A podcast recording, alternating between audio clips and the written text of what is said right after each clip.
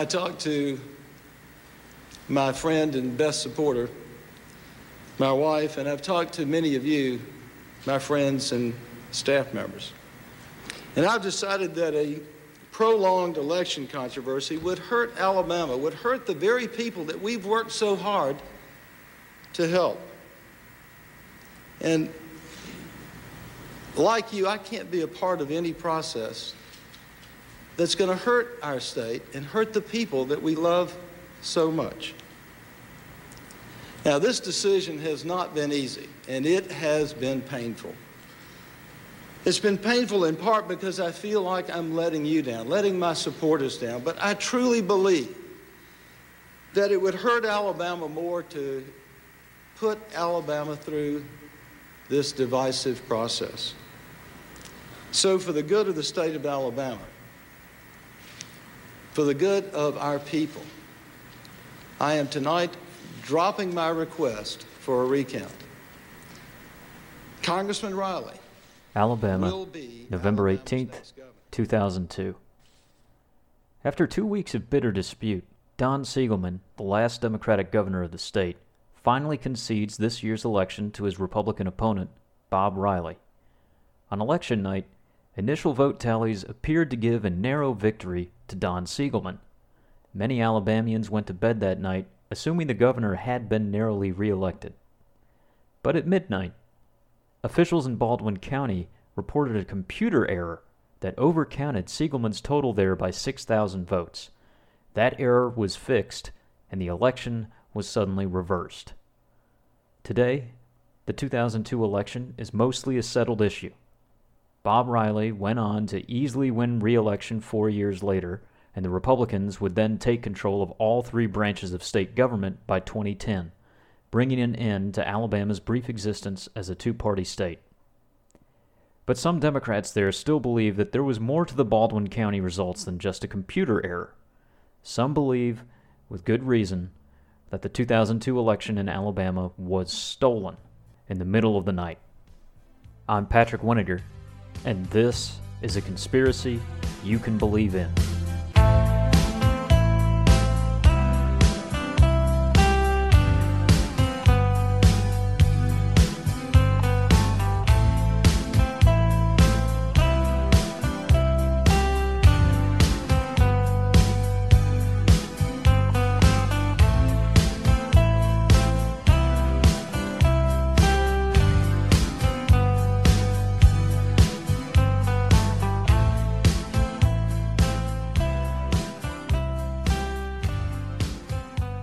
This series, I'm going to be talking about conspiracies. And I don't mean things like lizard people or aliens building the pyramids. I mean plausible explanations to unsolved mysteries or conspiracies that we can reasonably believe actually did happen. I decided to produce something about the subject because I'm sure we've seen a lot of talk in the media lately about conspiracy theories, why people believe them, and I think it's important to ask why people believe in things like QAnon or vaccines causing autism. And I agree that most conspiracy theories are at best distractions and at worst actively harmful. I am skeptical of the vast majority of them. But I have noticed a little bit of an overcorrection in the way that some people talk about the issue. Some people take it as a mark of a very serious person to doubt almost any conspiracy they think that most of what we perceive as nefarious plots can be explained as coincidence, or that most people in power are simply too incompetent to carry out an effective conspiracy. Usually, these people are probably right, but not always. Wealthy and powerful people plot to break the law all the time, and they often get away with it. Governments and corporations have knowingly committed serious crimes throughout their history. To not believe in any conspiracy is to me almost as gullible as believing in all of them. So, on this show, I plan to talk about a few cases throughout history where it's not so crazy to question the official story of what happened, or where we know for a fact something sinister did occur. I'm not an expert in anything, I'm just doing this as a hobby, so just take everything that I say with a grain of salt. But I will do my best to provide evidence for anything that I claim is a conspiracy or likely is one. So let's get started. In this first episode, We're talking about the allegedly stolen 2002 election in Alabama, which is my own home state. We should probably start with a little bit of background because I'm assuming most of you are not from Alabama. So here's a little bit of what was going on in Alabama in the late 90s, early 2000s. It might surprise you to hear that an election in Alabama could be that close, but at this period of time, the Democratic Party in the South was still alive and well. In fact, Democrat Don Siegelman won his first election for governor in 1998 in a landslide. His Republican opponent, Governor Fob James, had once been a Democrat himself, but then reinvented himself in the 90s as a right wing culture warrior. Now, I wish I could do a whole episode about Fob James. I think he's a fascinating figure, but unfortunately, there's no conspiracy theories about him that I know of. If you do know of any Fob James conspiracy theories, please get in touch with me. I would love any excuse to talk about Fob James. I love saying the name Fob James. I just think he's a really interesting, very strange man. But suffice it to say, James's increasingly erratic behavior drew the ire of the state's business community. In one embarrassing episode in 1995, Fob mocked the theory of evolution in front of the entire state school board by slumping his, his arms to the ground and walking across the stage like an ape. Big business interests thought his antics were scaring off investment from outside the state, so they backed a patrician Republican to primary him. When that didn't work, they backed the Democrat in the general election. This was Don Siegelman. Now, a little bit about Siegelman. He was a Democrat, but I wouldn't call him a liberal in any sense of the word as we understand it today. He was very much an establishment figure in Alabama he was the state's attorney general, the lieutenant governor. He'd been in office for a long time. Now, he started his career as a state coordinator for George McGovern's 1972 campaign. But, like a lot of Democrats his age in the South, he moved to the right soon after the early 70s. By 1998, Siegelman saw the Democratic Party in the South was losing support among middle class whites so he purposefully engineered his campaign to avoid almost all cultural or racial issues.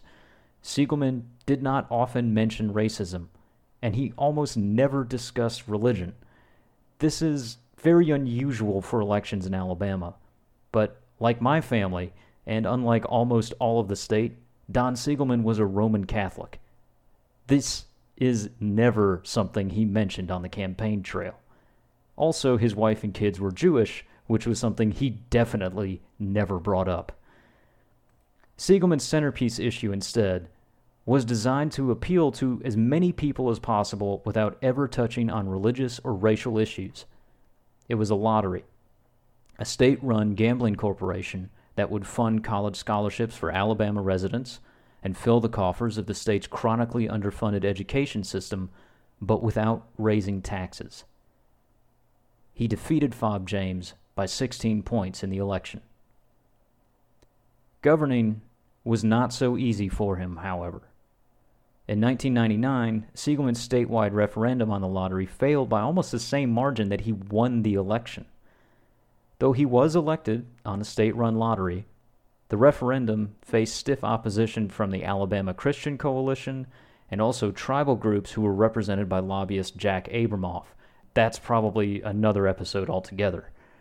Siegelman did not run on tax increases, and he seemed unwilling to push for any constitutional reforms that would shift the tax burden from the state's working class to the rich.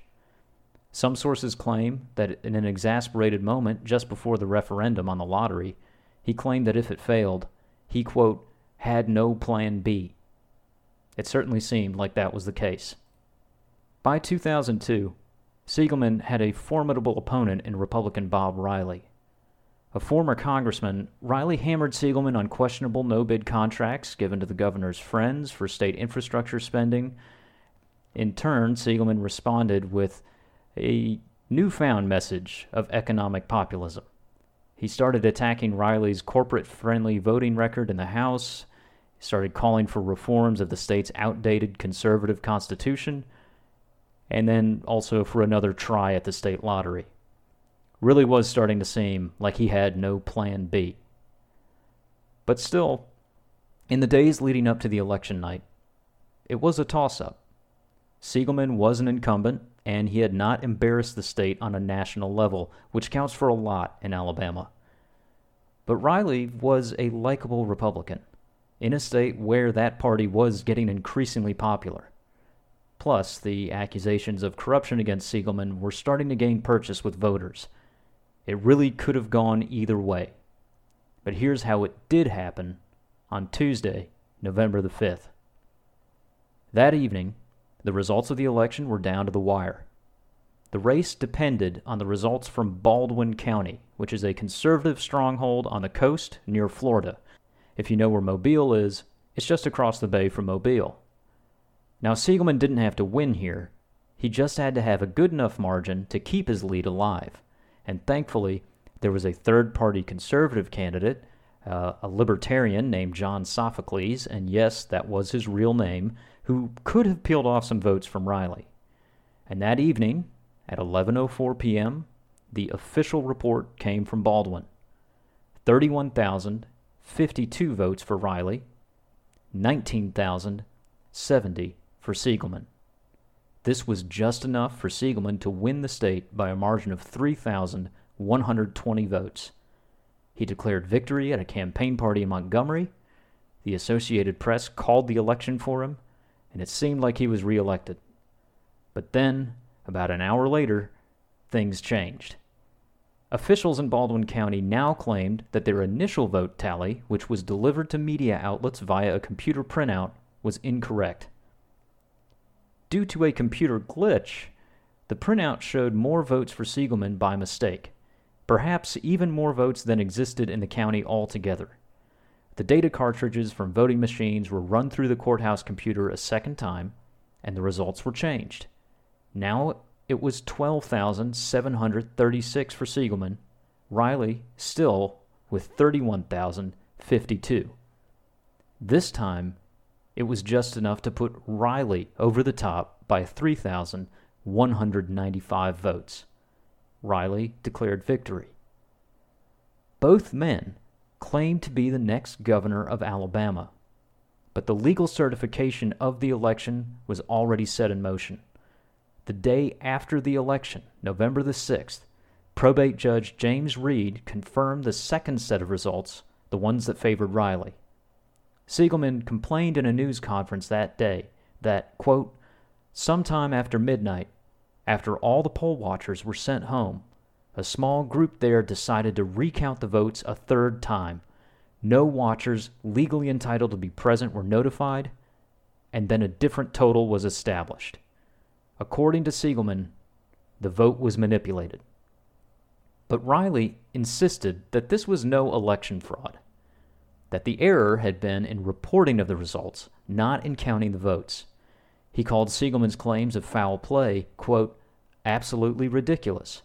He knows it. The people in Baldwin County know it, and I know it. By November the 7th, Siegelman's legal team vowed to fight for a recount. Now, this is important.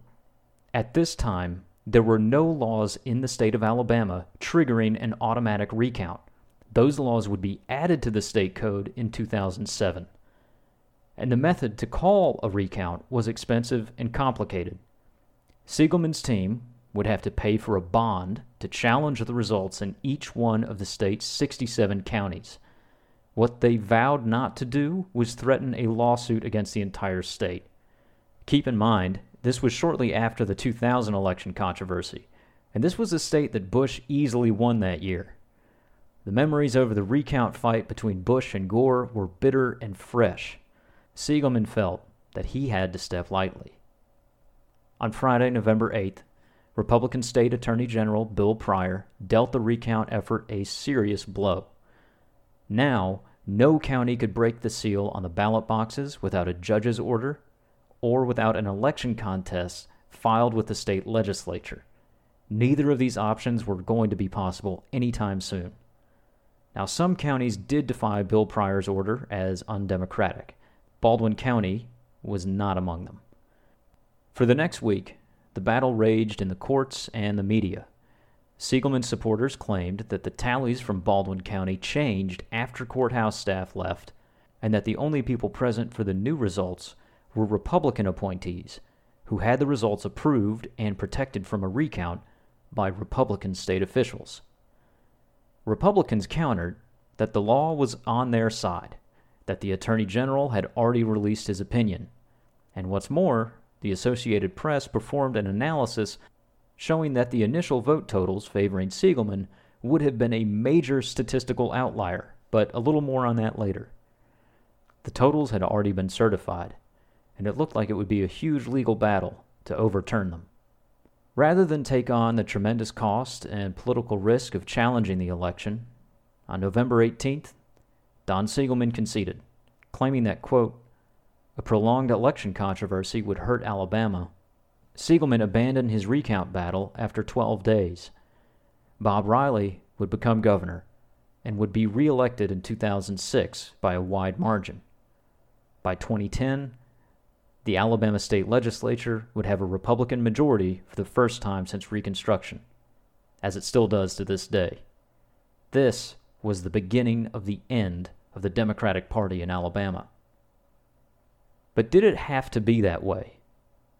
if the state actually carried out a thorough recount of the paper ballots in Baldwin County, would Siegelman get reelected?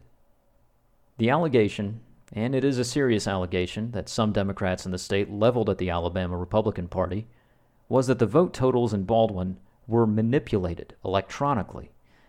It's certainly suspicious that Baldwin County produced two different sets of results on election night.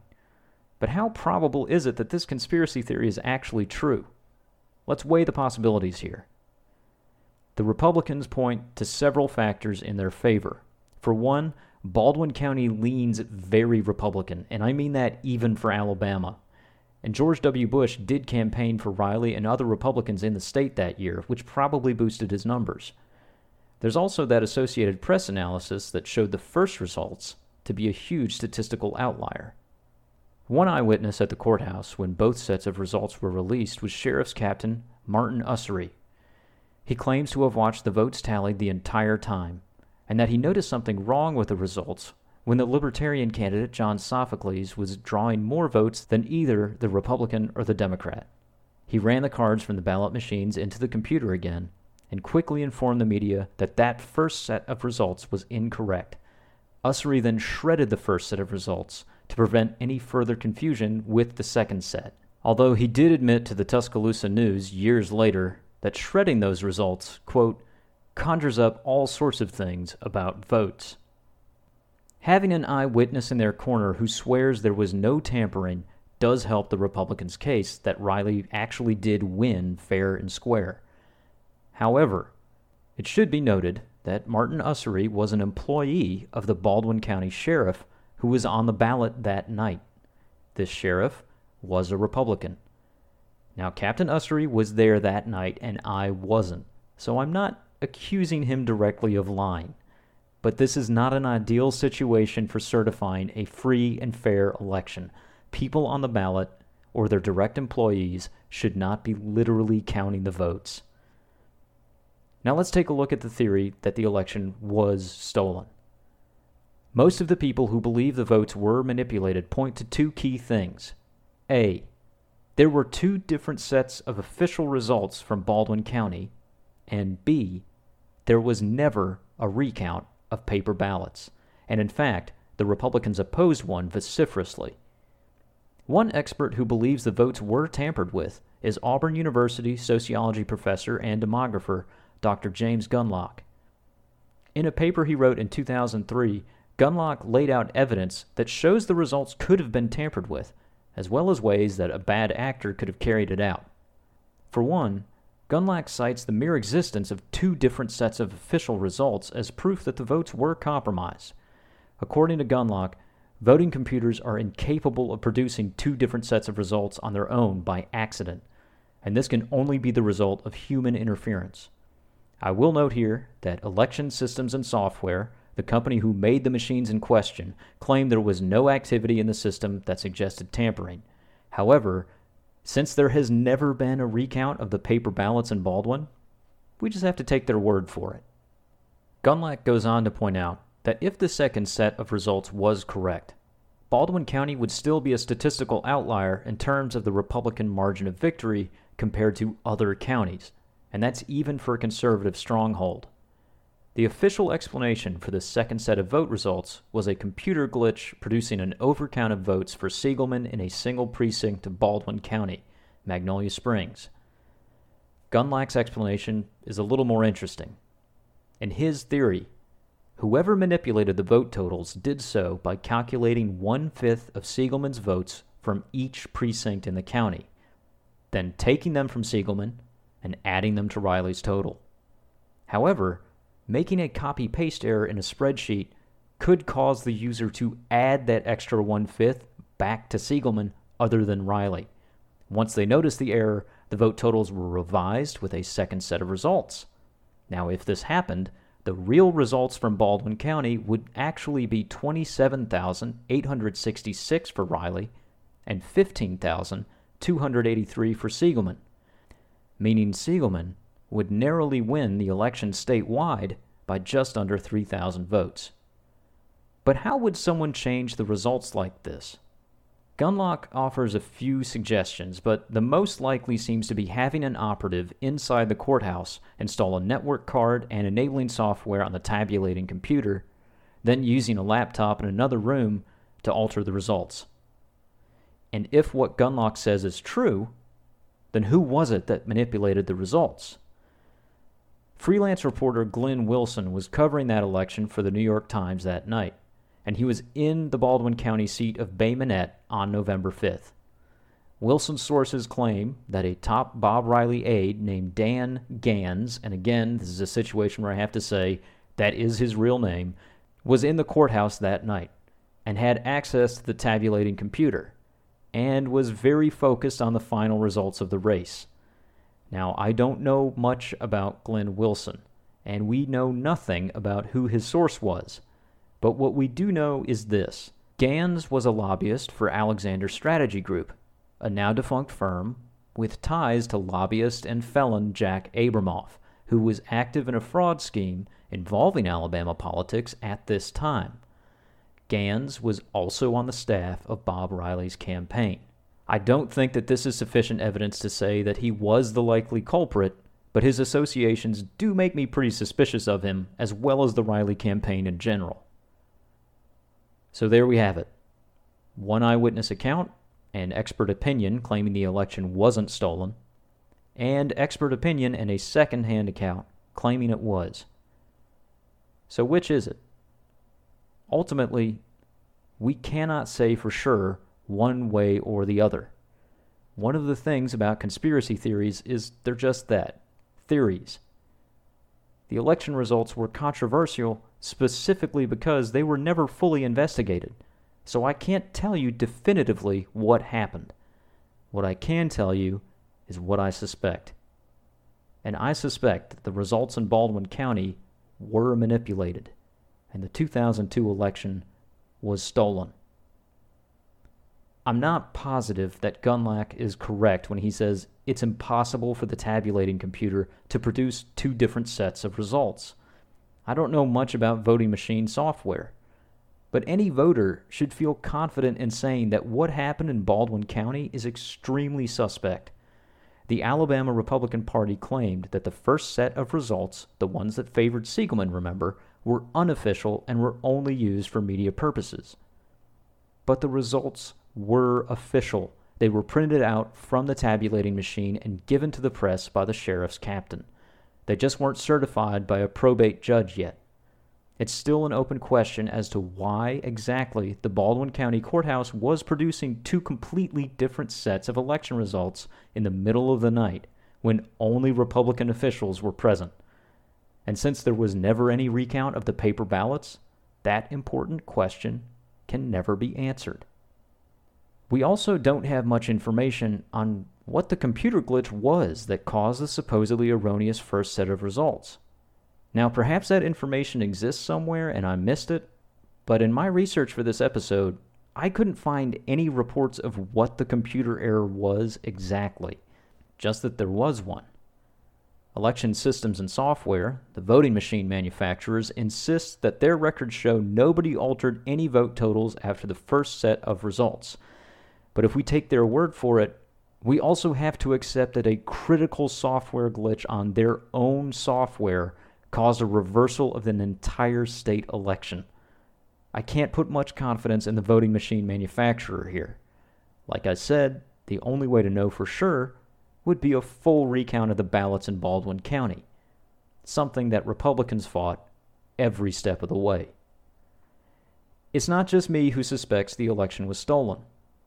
In 2005, during an interview with the Tuscaloosa News, Don Siegelman himself admitted that he believed the votes were manipulated. He actually cited James Gundlach's research to back up his opinion, but he also claimed that since the Republican Party controlled the state Supreme Court, any attempt at a recount would probably be a huge waste of time and money. Siegelman would eventually be convicted and sentenced to six years in prison for bribery in 2006 for appointing HealthSouth CEO Richard Scrushy to a state hospital certification board in exchange for a political donation.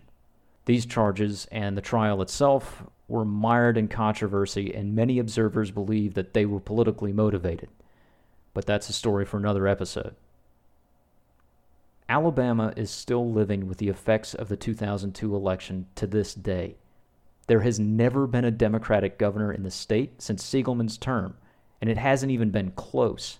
And since 2010, Republicans controlled all three branches of state government. If you ask me, I think Don Siegelman's political moderation played a role in his inability to secure a recount. Think about it.